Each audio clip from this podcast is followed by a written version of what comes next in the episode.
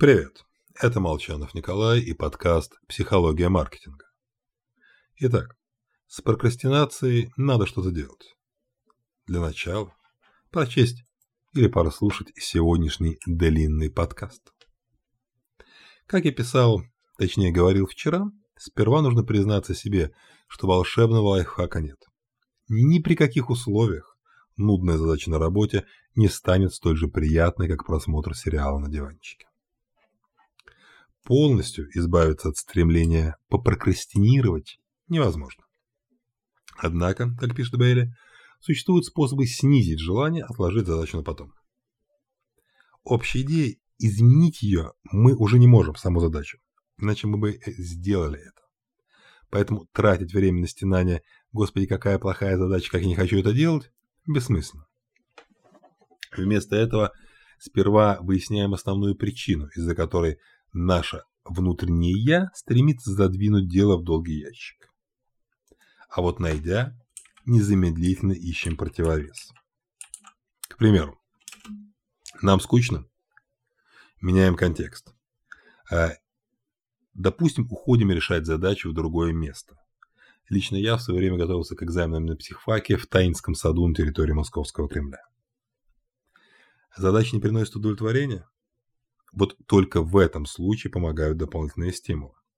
Разрешить себе съесть что-нибудь ненужное, прерываться на отдых почаще, ну или по достижению результата вообще забить на прочие дела и отправиться развлекаться.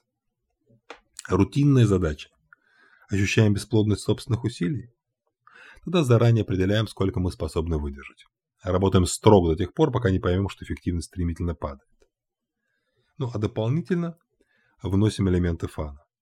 Да хоть провести опрос среди коллег, нравится ли кому-нибудь подобная задача. Если вдруг нашли, выясняем, почему так. Ну а сложная непонятная задача решаем во время своего энергетического пика. Это те самые лягушки, которым следует подступаться исключительно на максимуме продуктивности.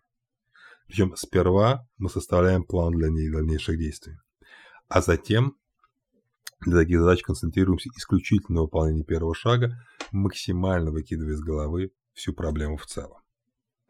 Но на всякий случай готовим план «Б». Если уж у нас не получилось избавиться от прокрастинации.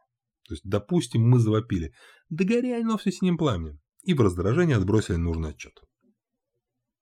Немедленно возникает вопрос, а чем теперь заниматься? И вот здесь важно сдаться прокрастинации в нужном направлении. И для этого заблаговременно готовим путь отступления. Другую задачу из другой области. Убрать квартиру, разобрать электронную почту. То есть смысл переместиться от одной задачи к другой, а не пойти развлекаться. Тогда вечером, даже если мы что-то отложили, мы не станем корить себя за бессмысленно прожитый день.